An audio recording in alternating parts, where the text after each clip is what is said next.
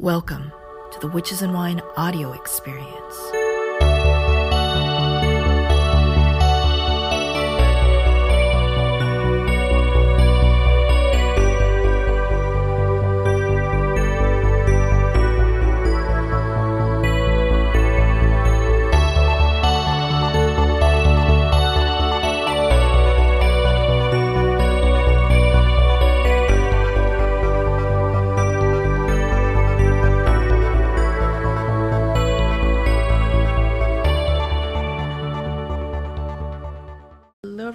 Everybody. Chawan here.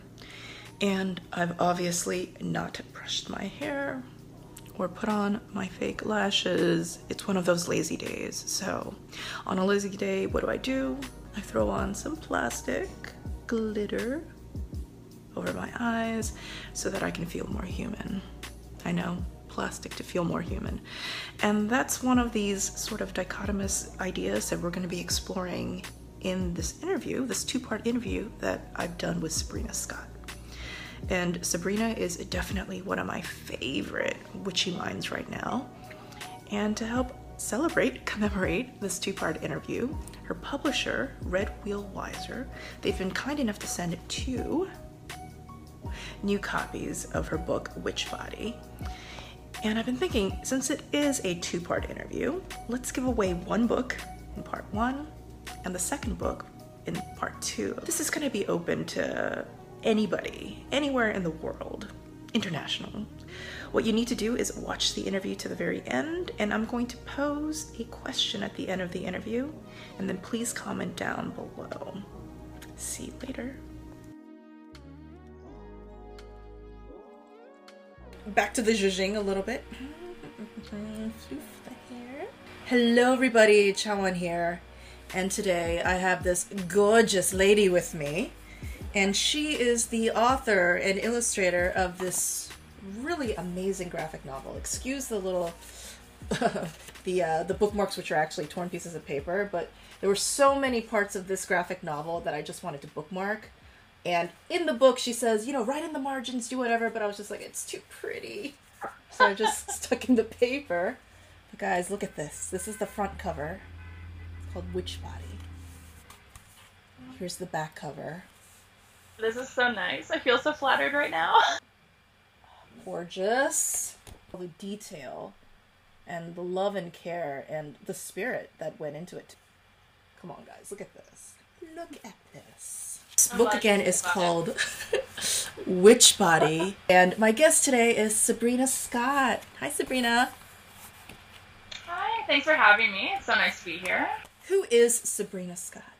So, Sabrina, tell me a little bit about yourself. Oh my god, I always like I'm so flabbergasted by that question because I do so much different stuff. So I'm just like, okay, how am I gonna summarize this? So, okay, what's the short version? I've been doing witchcraft and magic stuff for about 20 years. I grew up up in something called modern American spiritualism, so that's like talking to dead people, going to seances, watching tables move around from spirits, doing that, you know, regular, normal, chill stuff, no problem. Uh, and I'm also university prof, and I'm doing my PhD in science and technology studies, basically philosophy around magic and stuff like that. And I do comics. So I do a lot of stuff, I guess. Oh yeah, and then I read tarot. When I first got this book, I expected, you know, Witch Body. I thought this is, this was just going to be like a graphic novel talking about, you know, making yourself a cup of tea and doing magic over the cup of tea. And the thing is, guys, this cover is beautiful, but the insides, the contents are incredibly deep. Like it says here, let me show this. Witch Body, a rambling and poetic autoethnography of Western occult magic as a pathway for environmental learning and advocacy. I opened to this page and I was just like, wait a second. I don't think this is going to be about tea. you actually did an Instagram story, this amazing rant about like a lot of Witchcraft 101 books. yeah. Yeah, oh my god. I'm such a bitch. Can I swear on this? Is that okay? Oh my god, encourage. I do. Great. Okay, because I don't know how to not do that. It's horrible. But yeah. Okay. So when you're talking about magic over the tea, that's not like I'm all for like the mundane, witchy, like mundane magic type of stuff, and like finding something magical in things that are everyday, and kind of vice versa. But like if someone's gonna learn witchcraft and magic in a way that is like actually super potent and effective, like praying over a tea is really not going to help anybody learn anything is kind of my bitchy opinion. So for me, it's really important that people learn like basic energy practices and stuff like that rather than like looking up a bunch of tea recipes and thinking that that's going to solve all their problems. The end notes you said, it has never been my intention to create a conventional academic product. What do yeah. you mean? This is an academic product?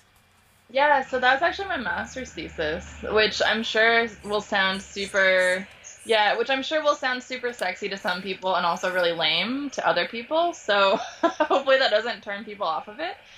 But um yeah, like I really believe that like philosophical academic research, like stuff that is actually rigorous, like it should be accessible to people. And so in the academy oftentimes you get people doing this like really amazing research, but they just write it in a Word document and then no one ever gets the benefit of that. And like as someone who is a practitioner but also a researcher and I have this kind of like dual practice thing going on, like to me it's important to get it back to the community. I'm an artist, I'm a writer, I'm a poet, and so doing an academic work that's just an essay would also like make me want to jump off a building as well. So it's like also partly selfish. that's kind of where that line in those endnotes came from. As someone who's a practitioner in the academy, I feel like doubly responsible, you know, like for the work that I produce because there's so much work done by academics, like about witchy people, about magical practitioners that is not grounded in actually knowing how to do it. We're doing a generalization from talking to like one coven or like one Freemason, like whatever the hell it is. And I just find that so fucked up problematic. So I really wanted to do this thing that could appeal to both the academic sphere and also to people who actually get their hands dirty and practice. And I want to be this like crossover. There was someone I was talking to who um, works at Catland. I guess the listeners who don't know, it's like a the best witchy store in Brooklyn. It's fucking awesome. And uh, they were telling me that like this book is like the one that they recommend to people who are new and don't know what the fuck is going on because it is that kind of like worldview primer. Like in philosophy, we would call it like an ontological kind of piece. It is about like what is what exists, and how we how do we learn what exists? How does magic change what we think exists, and what different beings in the world are capable of? What is magic? It's relational. It's about building relationships, and I think for me that's actually what's absent in like those pieces about the tea. There is no relationship there. It's just like it's a use value. It's using a product to do mm. a thing. Like for me, like that's not what the hell I'm doing ever. it's it's about building a kinship, building a relationship. When you say environmental advocacy, you're not mm, just talking yeah. about you know like uh, oh you know like use less water and recycle more. That's not no. what you mean. What do you mean by environment? Okay, so usually people do this thing where they see like we are people in the world. And so it's this like subject background dichotomy. And so, like the type of philosophy that I do, um, which is called like object oriented ontology, kind of new materialist philosophy. This is like super nerdy. So if this is like not interesting to people, like you can forget that I said that. But so within philosophy, like that kind of human ground um, standpoint is kind of referred to as correlationism. It's like there's the human and then there's the background. And so even a lot of people working in environmentalism see things that way, where it's like there's the human subject as like the most important thing, kind of, and then it's just the our environment that we are walking on that is static, inert. It might be pretty and something to advocate for, or whatever, but there is still this kind of secondariness to that that really doesn't sit well with me personally. And so when I'm talking about environment, I'm also thinking about like how how are we also environment? What kind of like what it boils down to for me is like interconnectedness between all beings. And so the type of philosophy that I'm interested in is like horizontal. So what does that mean? That means that we all kind of like equally are relevant and so it, I don't center the human in what I do, like philosophically or magically. It's all about the networks of beings that are all interconnected, all acting on each other. Uh, we are shaped, of course, by our interactions with non humans, whether that's plants, animals, chairs, tables. Like I'm sure, like, just use an example to illustrate what I'm talking about. Like, if you've ever had like a really shitty bed or like a really shitty chair, like your back is gonna get fucked up after a while. And so that is a really like banal example of like an inanimate object slowly acting on you. So one of the interesting things about magic, like to me, is that it makes that relationship visible more than it otherwise usually is. Because we in magic, usually people are not just kind of DIYing it completely. Like we're collaborating with different objects, usually. Like not always, but particularly if folks are like newer, you're gonna be buying the incense, the candles, like the stuff. And so there's this like collaborative nature to that. So when I think of environment, I think about how does the doing of witchcraft and magic change our understanding of what environment is and what non-human bodies are capable of and what it what they do, what they can do. And so when we're thinking about environmental advocacy, it is actually, funnily enough, like practicing magic for so long that turned me into someone who gave a shit about the environment. Really through doing magic for such a long time that I started to understand like that relationality over time and like the kinship and like the equality of like myself and a tree. Like we both exist in this world, so of course uh, that tree or whatever it is like does not deserve to experience violence. And so it is through magic over time that I kind of learned that, you know, like not to see a tree as lesser than me. And I think that is kind of a really, really long answer to what on earth is the environmental advocacy piece about. Because I think it's really, really common for people who care about environment to do this like top down thing, where they're like, we, the great humans who are badass, are going to take care of that inert stuff that doesn't have a soul, that doesn't have agency, that doesn't have any thoughts or feelings about anything. And it's through doing magic that I've kind of realized, like, oh, like plants, animals, and well, obviously animals, everyone kind of knows this, but plants and objects and you know cities and landscape has its own life. It's really like magic and magical practice that made that visible to me in that way. And then the advocacy piece is like, oh right, yeah, we should all give a fuck about this. and like activism that is based on seeing the, earth as inanimate or not having its own life and its own perspective is, I think, bound to fail. And so that like the there's there is definitely like a political uh, impetus behind what I'm trying to say with that book. What you bring up is a fundamental shift in the Western mind. Actually, recently, uh, Swami Anand Nisarg, he put up an article, and he's an I Ching expert, and he yeah. put up an article about how in Asian art, unlike in Western art, the human being is not the center of no, the it's art. tiny as fuck, right? Tiny. It's like small as hell in this math environment, which I think is cool as hell. You use the word in your book anthropocentric or anthropomorphic to describe like how we yep. basically we're like human supremacists, right? And we see ourselves. Oh, really? Yeah. yeah we're human supremacists. so even if we think of, you know, like those hippy dippy people who are just like, man, Mother Earth, but at the same time, yeah. they see themselves as above Mother Earth, not the equal. I know. It's so ridiculous. Okay, yes. Okay, so the other thing with that, too, is oh my god, is there's also this like romanticization of like the earth. And so it's like there's these people who are like worshiping or whatever, working spiritually with the earth, but like don't make room for the fact that like pollution and like environmental destruction has like rendered their vision of what the earth is like non-existent. And so it's like how do we connect spiritually with an earth or a planet that is like you know everything is going extinct the world is exploding like all the oceans are fucked everything is fucked. And so how do we deal with that spiritually? The the neo wiccan i love how you were like the wiccany circly thing people they they just want the pristine nature. They do. They do. And i think um like that's also a big issue like in all the 101s that are coming out now as well is like they don't make space for the fact that this like pure pristine idea of nature that they're holding up on a pedestal like no longer exists and perhaps never did. Like okay so then should we only worship or work spiritually with the earth if, if it's pristine? What the, like what the hell does that mean? Like the ethics of that are incredibly fraught to me personally like i'm i'm happy to work with you know a, like i live in downtowns. like i'm happy to work like with you know my park across street from me which is full of like garbage like random needles on the ground you know like random shit that's like just city stuff. like, yeah, it's polluted, it's not pristine, you know, and I think that realness of like what is the earth actually like does need to be incorporated into people's practice. There's this great book called Ecology Without Nature. It's something that I cite in the book, and um, it's written by this guy called Tim Morton. He actually wrote the foreword for the book. He's like amazing. I love him.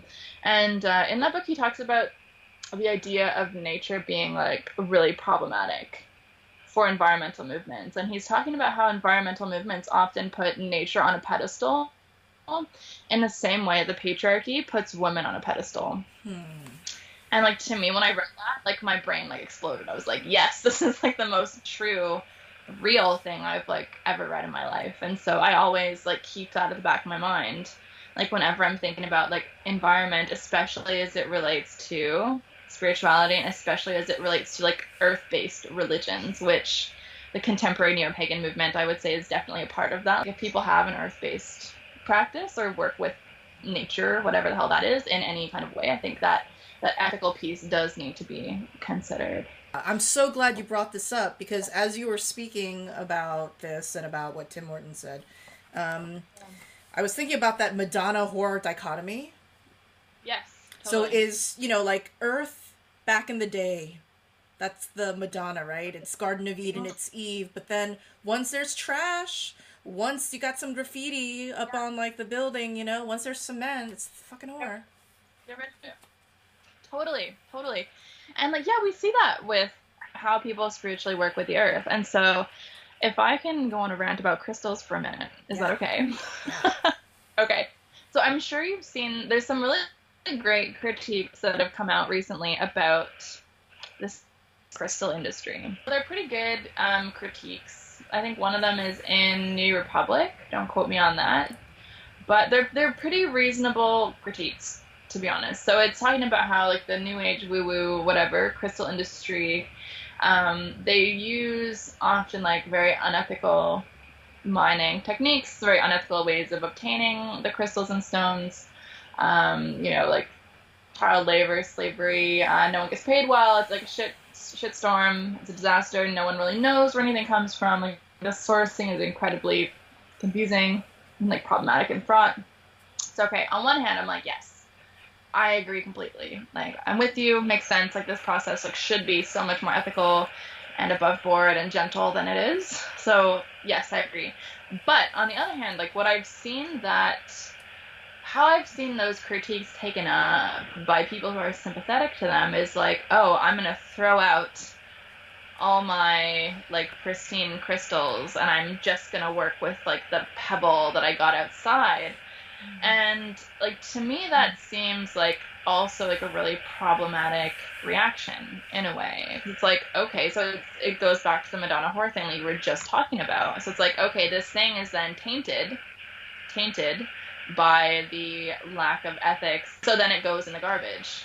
And like to me that also seems fucked up and wrong. It's like why not work energetically with the thing that you have to clear out whatever violent energy is still in it from its means of production, like whatever trauma was enacted on that substance. Like why not just energetically work with that and work with it over time as a being that had a really violent experience mm. rather than throwing it out. Yeah, like what you bring up is actually one of my biggest pet peeves in that new age community, which is spiritual bypassing.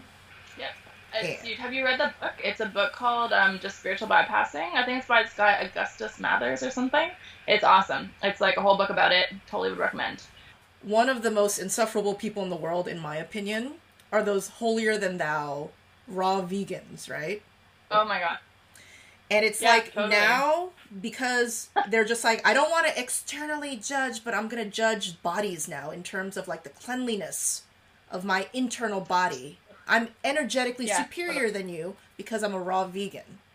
And the thing Totally. is is that this sort of this is this also goes back for me not only to spiritual bypassing which is like everything has to be clean the environment's not clean fuck that shit. I'm going to clean myself you know? I'm not going to eat any cooked food. It's going to be raw vegan. But then it also goes back to this idea of why am i doing this? Why am i asserting so much like weird flex weird dominance over Totally. like nature you know this is sort of like that man versus nature. Because Oh, you're part of nature too right? It's like Yeah. why all this almost like eating disordery overly controlling overly dominant thing Oh, totally. Yeah, completely. Yeah, and like with something like that, it can often like veer on the edge of like orthorexia. Yeah, so if anyone does not know what that is, look up orthorexia. Yeah, it's super like control based. But the other thing too is like this movement towards purity. Um, it brings me back to not to get too nerdy, but um, Bruno Latour is one of my favorite philosophers of all time. I cite him all over the place in my book. I think he's amazing. And he's got this great book called We Have Never Been Modern. And so he in that book outlines like what are the like main points in modernity and one of them is purity. And like the movement towards like purity and like desiring this like things to be pure. And I really see that in so much of what we're talking about, like with how people are desiring like the earth to be, how people want crystals to be, how people want women to be. like all of this stuff to me is just so interconnected and there's not a lot of room made for mess or pain or violence or violation, you know? Like those crystals, we can bring back to that too. Like they have been violently extracted. And like if you're gonna be that being, that crystal, going through that experience. What a violent, traumatic experience to have. And then you're in someone's home lovingly, and then that person is like, Oh, you're not pure enough for my spiritual practice, so to hell with you. Do you know what I mean? It's just like Chills. horrible. It's horrible, right? It's horrible. And to see, to me, it goes completely against like my perspective on magic and witchcraft, which is so relationship based. And so I'm all about building relationship with everything I work with, whether that's a spirit, an object, a crystal, a plant, whatever the fuck it is. I don't care. Like I want to get tight with it. I want to be like homies, you know? And so to have this idea like, oh, this crystal is not like pure or whatever, and then to throw it away, like to me that is like not a relationship based thing to do. Like that is seeing that crystal as a use value. And like, you know, if any friend of yours or like relationship or whoever hell like in your life is seeing you as a used value at any point, like you know how shitty that is. Like the worst feeling ever to just feel like not, not seen and accepted as a being, but just used for like whatever the fuck it was, like horrible. And so, like t- for me, um, I don't really find it to be acceptable to treat like magical collaborators that way, even if it's just a stone. I just find it like completely unethical. I think a lot of people, especially new witches, they might hmm. feel a little bit confused as in, wait, so if everything has spirit, like my paperclip, like that piece of dog shit on the sidewalk, Yeah. it has spirit, you know, like I think they might be like, but wait, it's spirit if it's like incense and it's like blessed and stuff. But you're saying in this book, which I agree with, that yeah. everything in this environment, and that includes the dog shit, there's spirit there. Oh, completely. Yeah, exactly. Exactly. Everything. And so, for whatever fucking reason, uh, I've always felt that way. Like, I was at home and, like, one of my parents, like, threw a magazine or whatever across the room or, like, on the ground to, like, be dramatic. I felt, like, upset for the magazine. I was like, oh my god, that's so rude. Like, that poor magazine. Like, I've always, I've always felt that way. Um, and so like find, getting more deep into like witchcraft and magic and then finding like the word animism i was like yes this is what i am this makes sense to me and so yeah i think like it's super crucial to see the spirit and energy and the beauty in like the most mundane stuff is to see it like in the garbage, in the discarded things, in the dog shit, in the paperclip, in the stuff that is boring. Do you know what I mean? Like not even distilling it to like the magical stuff. Like to me, that's like the most beautiful like transition that happens. Like when someone starts to become like a more advanced practitioner, I would say, is like when that awareness starts to spread, and it's not just distilled in the incense, the candle, the like herb that you bought at the witchy store with the like witchy label on it. That to me is like the most beautiful moment like when people start to realize that that spirit and that beauty is in everything it reminds me of um, the Aghori right and how they take the profane so they'll Yeah. actually eat shit human shit they'll eat their meals out of a human skull um, because they're trying to erase the the idea that some things are sacred and some things are profane that there's beauty Yeah. sustenance and value in even the Yeah. most literal shittiest thing. Um, decaying Yeah. bodies things that p- most people find repulsive. You know profanity of, Yeah. of whatever it is embodied profanity. They're just like give it to me. I love it. It's beautiful. And that's what That's- you're talking about. And I really appreciate that because to me, that is a huge part of life that we love to just cut out. But life totally is about decay. Yeah. It's about death. It's, you know, the circle of life, the Lion King, right? Completely. No, I totally agree with you. And it goes back to what you were saying before about spiritual bypassing being like a disaster. And unfortunately, like I don't remember, you know, 20 years ago seeing much spiritual bypassing in witchcraft. It wasn't as much of a thing. And so I feel like now, unfortunately, like a lot of the newer works that are coming out, there is this like equation of witchcraft with wellness. And like witchcraft equals like feeling good. And like so I'm of a few minds about that. So I do think that like which one of my like avenues of practice and thought is about witchcraft as a form of like healing from trauma. Like that's a big thing for me right now. Like my next book is going to be about witchcraft and healing from like ancestral trauma, and that's this type of shit. It's to be intense, and like so I believe in the healing wellness part of it in that way. Um, but at the same time, like my witchcraft, like that's never what I go to it with. I'm never like, I want to feel good. That's like never my motivation. It's like, okay, what needs to be done? And often, you know, like witchcraft for me embodies like the tower energy. Like if we're gonna go to the tarot for some symbolism, and the tower is like an unpleasant shit show that no one really likes going through, but it's a paradigm shift that completely transforms everything and like paves the way for something beautiful. Like the tower comes right before the star. And the star is like when we find out like who we are, what our purpose is, all that cute, like warm, gooey shit. But like that can only happen once we, in my opinion, like magically welcome the disaster, the shit show, the complete transformation, and like the death card as well, like relates to this in a different way. But yeah, it's the wellness trend around witchcraft I find like deeply confusing. Because like that's never, ever what like my motivation for magical work of is like feeling good like never.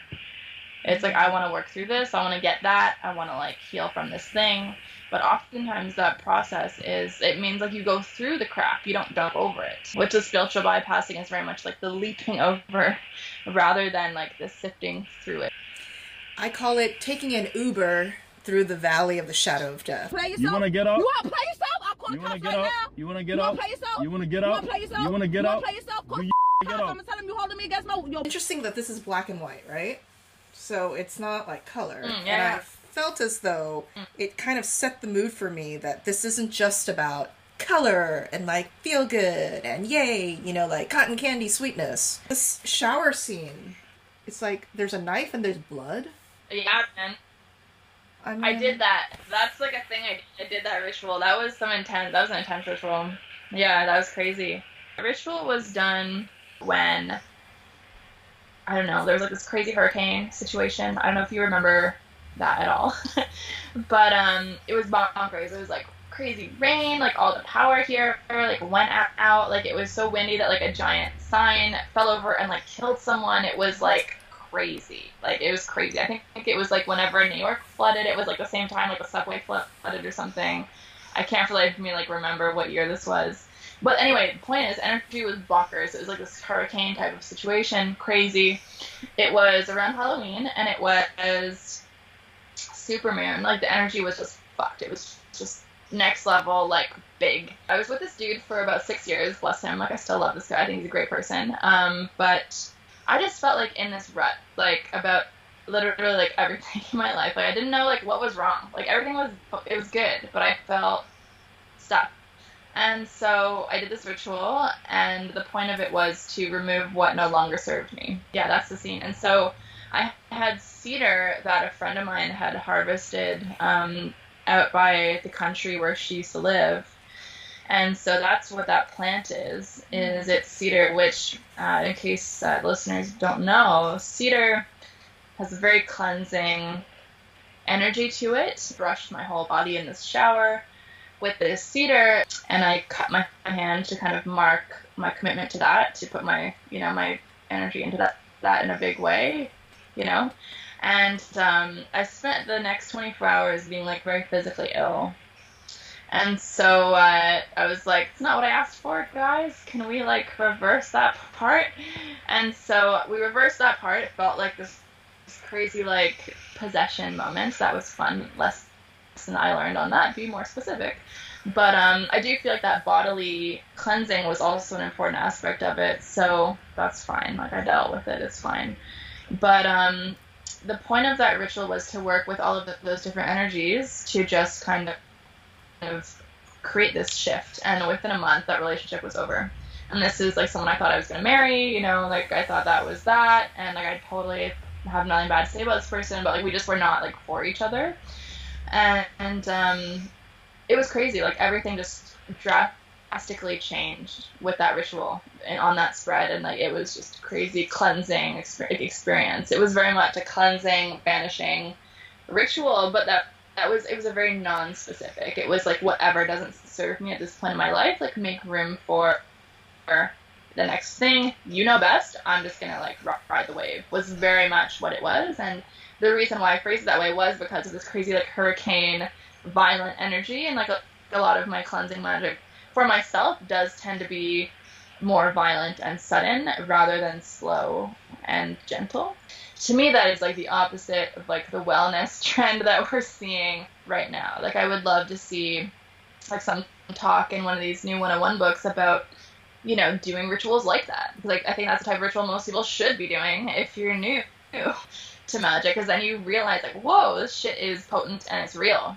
And like the results for me were like quite quick and it's part of the point. Like we really don't experience that if we're just gonna like be praying over some tea or like a water bottle. You know what I mean? Like no one's gonna experience like a drastic life shift. Like praying over a water bottle is just, in my opinion, like not gonna happen. But maybe I'm just being a jerk. well, for the newbie witches, I'm sure like a newbie witch is gonna be like, well, what was the difference between praying over the water bottle versus doing this ritual? Was it that you cut your hand? Was it that you Yeah. could pray over the water bottle, but the mindset, if your mindset was different, it would have worked? Like, what are the subtle differences between witchcraft that works, which is like what you did, versus the, you know, Yeah. witchcraft that's null, which is praying over the water bottle? Totally, that's a great question. So, like for me, like the blood, that was like a sacrifice, right? So, uh, I believe in the power of giving offerings when I do work. Uh, I think that's really important. I think the spirits need to be fed, and you know they're exerting their energy. They're doing shit. Like if a client is hiring me to do something, I'm gonna like be paid. and so, you know, like I always give regular offerings on my altar with like flowers, food, whatever the fuck, like alcohol, whatever it is. And so, like, to me, in that ritual, like, sometimes my offering is going to be like saliva, sometimes it's going to be blood, like, whatever it is. That giving of yourself, to me, that's important. So, if you're just praying over a water bottle, you're not, you don't have your ass on the line. You're not sacrificing anything. You're not making yourself in any way uncomfortable. You're not acknowledging that this process is going to be probably difficult and painful. And so, giving blood that belonged to me, it creates discomfort, it creates pain, and it's also a giving of my life force too. That's what blood is, right? Making myself vulnerable, putting myself on the line. Uh, and the cleansing piece is important, important, right? So if you're just praying over a water bottle, what's your magical collaborator? It's a water bottle, right? So what's the point of that? Water, okay? So that's a collaborator. The bottle is another collaborator.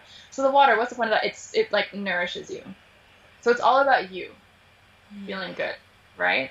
So it's nourishing. Water gives gives life, gives energy, uh, and so if you're doing what I did in that ritual, um, which which I wouldn't necessarily recommend anyone copy word for word. Like I do think rituals do need to be like quite tailored to the situation. Um, but for me, I was collaborating with what cedar. So that's a very powerful plant spirit, I would say. It's like quite intense and it's like scraping through of all the muck. and does that quite effectively and quite quickly, I think. And so there's that collaborator that's doing something. Uh, and then the shower water is also cleansing. It's a more gentle cleanse. So there's a cleanse happening on two different levels, right? One is more gentle, more kind of watery. Another one is more uh, solid. It's like a bit more uh, intense. Um, so there's those two th- things that are happening there. Okay, so the other thing that's going on is I'm working with the moon phase, full moon, big deal. Halloween time, so the ancestors are like, like all up in everyone's shit, basically. Uh, uh, and then the hurricane, which is also another cl- cleansing and like fucking up everyone's stuff, like getting rid of everything violently.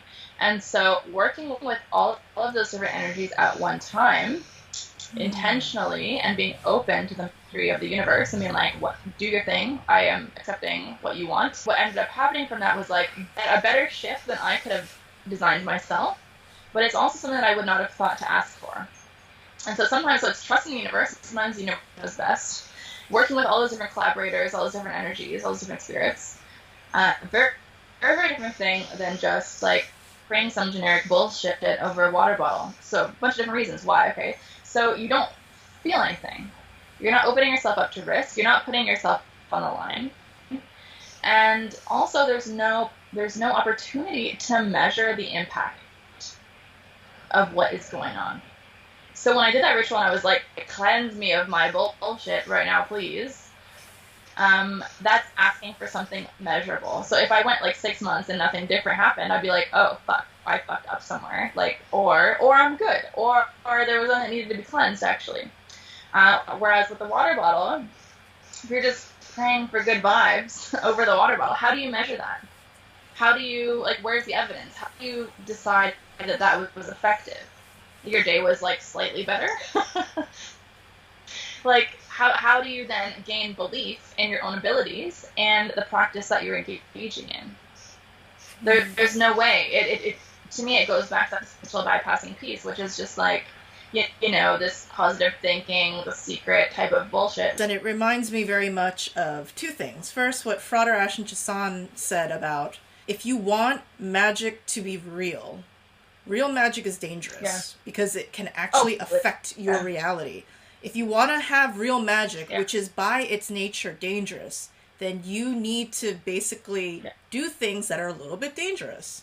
You can't do Tempur-Pedic Yeah. magic. The second thing was of Alkistis Dimech of Scarlet Imprint. She talks a lot about the occulted body. Yeah, And what you're talking about, you know, like when you cut your hand and you're cleansing yourself, you're working with not just this physical body, but the Yeah. hidden occulted body. I thought a lot of this black and white stuff, it was to also talk about that hidden occulted body. You talk so much about this witch body, you know, this body that is intelligent and primal and magical. Can you talk a little bit more about that? Hmm. Oh man, I don't even know where to start with that. But I think part of it, and thank you for your observations. Like, very hum- humbled by that and happy about it. Um, but I think like the title of the book, which like no one's actually ever asked me about that, which I find like shocking. Like people make jokes about it. They're like, ha ha ha, witch body, ha ha. But it's like it goes back to what I was saying earlier about like networks of beings. Like everything is interconnected. So in a sense, like which body are we talking about, uh, right? Because there are so many bodies interconnected all the time, always. You know, like you're not just you in and of yourself in a vacuum. Like you're not an island. You are also so held up by so many other bodies, like literally a chair right now. You know, other different things around you that you collaborate with all the time, like whatever your living space is, like the house spirits, all of that. And so part of the title is actually also this riff on like the networked body, like the body that is always in community in a sense. And I think if we are witches or people who practice magic, it's crucial to be aware of the networked body, the body that is in community always and always relation like relational, right? Like always building relationships with other entities, whether those are human, non-human, whatever it is. I think a lot of people they'll do magic like when you know they want their boyfriend back or you Mm. know whatever. Yeah. But this sort of everyday magic you're talking about, this realization of the witch body Mhm. and the environment, that's a lot d- more difficult to maintain. Yeah, for sure. Yeah, okay, great question. So for me, um, it's also about maintaining those re- relationships when there's nothing to be asked for, like when there's nothing to gain. So that example that you used about someone doing magic, like when they have a breakup and they want to get someone back, like I've done that. It didn't work out. um, so like that of magic works. It's like no, I wouldn't recommend it. Um, but regardless of that, it's to me it brings me this idea of not only coming to magic when you want something, whether it's a person, a job, money, an object, a house, an outcome, it's showing up for no reason. It's just maintaining the relationship when we're not trying to be extractive. And so, like everyone, like the example I tend to use, like everyone's got that friend that like, like only calls when they want something. Like everyone hates that person. You know what I mean? Like everyone hates that person. So like I was just like try not to be that guy. Like try not to be that friend that like only calls like, Hey, I'm moving tomorrow. I haven't seen you or talked to you in like three years, but like do you wanna help me move my heavy shit for like two days? You know? And so to me, like the hard I guess the hard part if we're gonna use that phrasing that you were talking about of it all is just showing up regularly all the time. You know, it's like the same way that you would text a friend you haven't seen in a while, like, you know, once a month, maybe every few weeks, just check in for no reason. And like, you're not in a crisis, they're not in a crisis, no one wants anything, but it's like a maintenance of relationship. Like, maintaining that connection without wanting to get at something extractive from it. And so for me, that is like giving offerings, like when I'm not doing ritual. So I need to like replenish my flowers on my altar right now. My spirits are like getting grumpy, but it's like a bit dry. But um like generally speaking, like I always have fresh flowers on my altar. Like maintaining that is one of the most important things for me that I do. I always try to like whenever I do the flower replenishment, I always will put like cold water on the altar, replenish that. You know, switch up the offerings, like maybe clean it up every few months. Like I don't do that that often because spirits don't care, at least the ones I work with. But having those offerings done regularly to me is a way of maintaining that relationship. And I only ask for shit pretty rarely. Like I actually don't ask for stuff as often as I give to them. And so, like, I guess that might sound hard to some people, but to me, it's just, it goes back to the fact that, like, for me, magic is relational, it's about relationship building. And so, like, that's what bothers me about the wellness magic narrative is people then see magic as a thing that gives wellness. So it's still use value based. But the use is you extract wellness, whatever the hell that is, from that practice. And so for me, I need to give those offerings and maintain those relationships regardless of how well I am or what I'm asking for, whether it's a big ask, small ask, you know, whatever it is. Um, it's like to me, it's regulated contact, even if it's just like, hey dudes, what's up? You know, like here's some incense. Yeah, like I don't think I could work with spirits who needed like a more formal like address. It's just not my vibe. Uh, last time I did a ritual um, where my dead grandmother on my mom's side showed up, and I was wearing like a ba- bathrobe. Like I looked like a total ridiculous person, and she was like, "Yeah, you're doing magic in a robe. Nice." I was just like, "Oh fuck." Like you know, so the spirits like make jokes at me about like how ridiculous and like too chill I am with magic in a robe. They don't think about like a bathrobe. They think about this like spooky, you know, thing. But like for me, it's so much more down to earth and so much more like practical and real. Like I don't have like magic clothes that I wear. I just wear whatever for the fuck that I happen to be wearing at that point, and everyone can deal with it. And so I think sometimes there's this weird like, oh, the relationship maintenance is hard because I have to have a shower because I have to be clean. I have to wear the magic outfit. It has to be magic time, full moon, or whatever the fuck. And it's like, no, like none of those things have to be there. You can be wearing your pajamas. It can be some random middle moon phase, like some fucking three quarters, whatever. You don't even need to know what the phase is of like the sun or the, you know, whatever sign everything is in. Just like show up, say hi, like high five your spirit people, and then go to bed. Like it doesn't have to be a big deal. And I think that's a bit of it. Like it can be casual, it can be a part of daily life. It doesn't have to be this like really crazy intense process that you have to like really take like four hours of the day to do. Like I'm sure some people do that and like good for them, but it doesn't have to be that way. With clients privately to teach them like magic skills and stuff.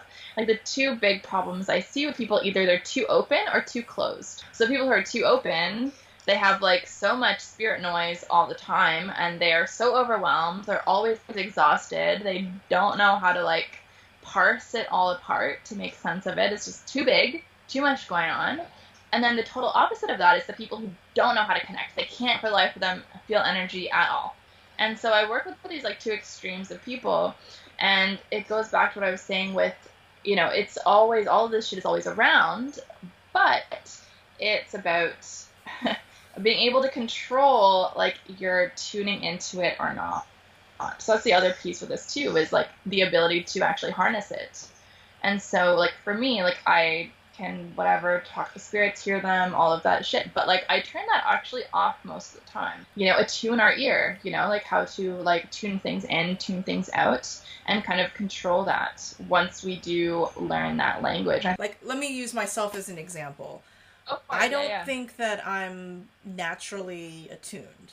Like, just this is just my personal opinion. Like compared to a lot of other people in the magic community, I am yeah. just I go into a haunted house, everybody sees spirits, and I'm just like, I see nothing. But my imagination's going Yeah. crazy, right? I'll be the first person to shit my pants, but I won't actually see spirits, right? Yeah. Although people have said your imagination may actually be you connecting. But anyways, that's another story. But Yeah, but funny. let's say a, yeah. like somebody like me. I'm just like okay i want to connect. So but the thing is i'm not naturally like connected.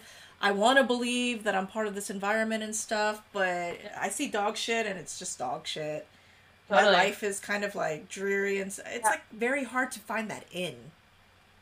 Where's that in I love this question. Amazing. Okay, so with spirit work and with mediumship and energy work, there's like you basically have like different sensory skills with that, just like you do with anything, right? So just like in normal mundane life, like there's some people who have like a crazy taste palette, you know, like they can taste the you know like all the differences and all the wines. They can like have the wine and be like, oh, this one is like apricot and smoke or whatever the hell, and you can taste it and be like, I don't, I don't know, it's just wine. I don't know what you're talking about. But there's some people who've got like a crazy palate, right? They can taste any crazy shit. There's some people who like are amazing at listening and they can hear like all this nuance in music and who are amazing with smell. You know, they can tease out like all the different notes in a perfume and tell you like how does that there's some people who like visually are super skilled, right? With spirit work and with energy work, I feel like it's very much the same thing, right? And so everyone is going to have like their senses that are easier to key into than others. And so like for me with my own energy work practice, like my particular like whatever aptitudes are uh, clairsentient, so that means like clear feelings. Like I feel like tingles and stuff. So I feel like heat, I feel cold, I feel sensations like on my body whenever there's like spirits chilling. So get um voices. uh, so it's clairaudience. like I will hear, right? And I also will sometimes um, see, so it's clairvoyance. And so for me, like as an artist, it makes sense that I would see. Like I'm also a writer and a poet, so it makes sense that I would hear. And so that is the easiest ways for me to connect with spirit stuff. And so what I usually will ask people to do is like if you're gonna find your entry point, be like, what senses of yours normally are like more particularly skillful or astute? And so I would ask you that, like, how do you usually like relate to the world that you live in? Like, are you more auditory? Do you music? Are you more visual? Are you like, what is your own vibe with all of that stuff? Just normally, just normally. what if somebody says well you know like i'm really good at playing sports So to me, that would be like an embodied knowledge, right? So to me, that's not sensory. To me, it would be a very clairsentient because sports are so deeply embodied. To me, sports is so related to magical work because, like, there's a lot of research on sports that you have to be in this flow state. And so, to me, like, I would call something like that like trance. You know what I mean? Like, I would Mm. consider that to be um, like kind of low key possession, right? And so, like, for me, whenever I'm in that state, it's there's different ways I'm in that state. So it's either magical ritual, um, it's um, or like art making or sex. So those are like like the three areas of my life that I know how to just like go there and like completely put my brain on a shelf, go into the flow state, start the thing, do the thing, and then like come back to reality afterwards and like control that. And so it's actually very, very fucking similar to that, really. Like you have to like get in the zone. A lot of sports people are super superstitious, really ritualized. You know, they wear the same underwear, they like hit their foot a few times, you know, you know, they like click the thing, you know, whatever the hell it is, they like say their little prayer, they have their like theme song.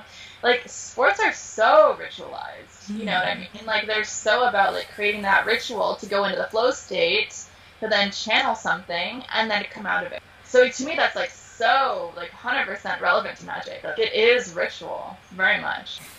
Right here, I want to add that there's people right now who are just like, well, my only talent is I know how to put on makeup. Well, I'm just like, girl, that is meditation right there. Like the 12 step like Korean skincare ritual, that's, you know, you get into a you get into this like state where it's like, you know, you have to massage your face a certain way and then you like totally get into like this zone. And like when Oh, I'm wow. putting on makeup, like I'm I enter into a completely different reality, right? I'm I not in this world anymore because I'm focused on creating th- this. So it's Yeah. like people who get a lot of pleasure out of maybe housework, you know, like Totally, hundred percent. Like, so what is going on there? It's a flow flow state. It is like a trance state. Like you're channeling something, right? Like you're creating a, a space where you're able to just kind of be a vessel for something else. And like to me, that is a great way to practice. Like opening yourself up to in a way that w- would be useful later for mediumship and receiving message from spirit, if that that's a thing that you care about, or even just noticing energy, right? Like to me, that those any type of flow state is crucial, whether it's makeup or sports or house cleaning, whatever it is. Like that is like a like you said, a meditative type of state. It does something completely different to your mind and your body, and you're just a bit more like receptive. Like there's something biologically different that's happening there, and I think like that's completely 100% applicable to like learning magical work, like 100%. so let's say you become more aware of your flow states. So you're kind of like, oh, you know, like while I'm doing housework, I'm just like, okay, like I'm in flow state. This is like part of like being the witch body, you know, like the occulted body. Um, Yeah. And then what? What's next? Right. So I love this question. Okay, so then, um, oh my god, like to me, this type of question it's hard to answer in a generic way. It's like I tend to work like so one on one with people when it comes to this. But it's like okay, so once you notice like your, your skill set of a particular sense start to develop and develop and develop, um, do that like in a more spiritual space that's like not that space. Like let's say if it's sports. and so it's like, okay, if you've got experience creating a flow state, okay, like so you know you need this song, you know you need the light to be this way, you know you need to be like wearing that pair of underwear and like that pair of socks. Okay, so like you need these things to trigger your flow state. Awesome. Okay, so what would it mean then to do all of those things when you're entering like your ritual for the full moon? What happens then? And find out. Often I think time like two people like give up too early you know, like they'll try this like once and they'll be like, oh, I suck. I am so closed off. I can't do it. And it's like, no, man, like keep trying. Like it's it's like when people try to like take one, like literally just one Spanish class, and they're like, oh, I give up. I don't know Spanish. Fuck, you know what I mean? It's like, no, man. Like you got to like work on that sh- for like a few years, and then you'll be able to kind of figure it out. And so oftentimes I think people are looking, people who are maybe a bit more closed off, sometimes are looking for this more immediate result that only, like, it's just impossible. Like, I think, like, maybe it's not completely impossible, but it's quite unlikely to get an immediate response just in the span of, like, you know, one session, you know? Like, I'm gonna remember two words from that one Spanish class, you know what I mean? Like, I'm not gonna know how to make a sentence. It's like not going to happen.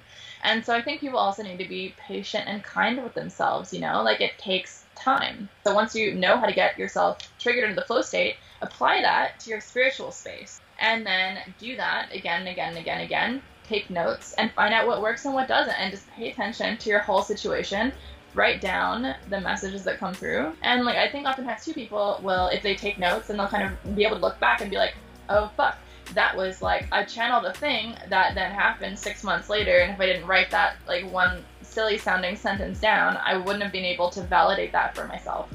So that's the other thing is like write it down because then if you're new, you'll get to validate it. And I think like that builds confidence, and then that builds like lack of fear, which also helps with the flow state. just love everything that Sabrina has to say. And of course, her book, Witch Body, is gorgeous, accessible, and you can also get a copy of this book.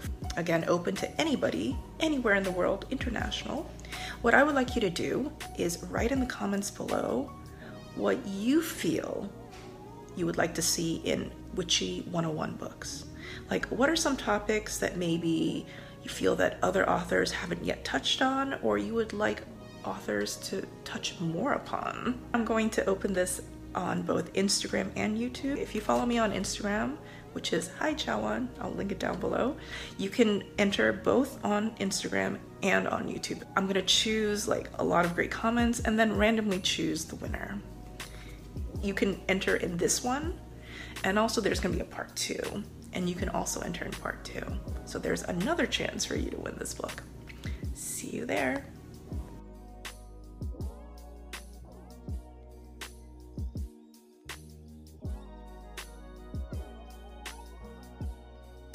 Hey everyone, thank you so much for listening to the Witches and Wine audio experience.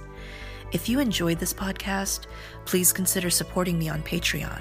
You can choose between a few membership tiers they're super affordable and flexible. Your membership helps me continue making videos, podcasts, articles, lots of different things about all the sweet witchy stuff. Links are in the show notes. Also, don't forget to go on iTunes and give this a five star rating. Each five star rating helps rank this podcast higher in searches so that as many witches can find and enjoy these episodes as well. Until next time, this is Chawan, signing off.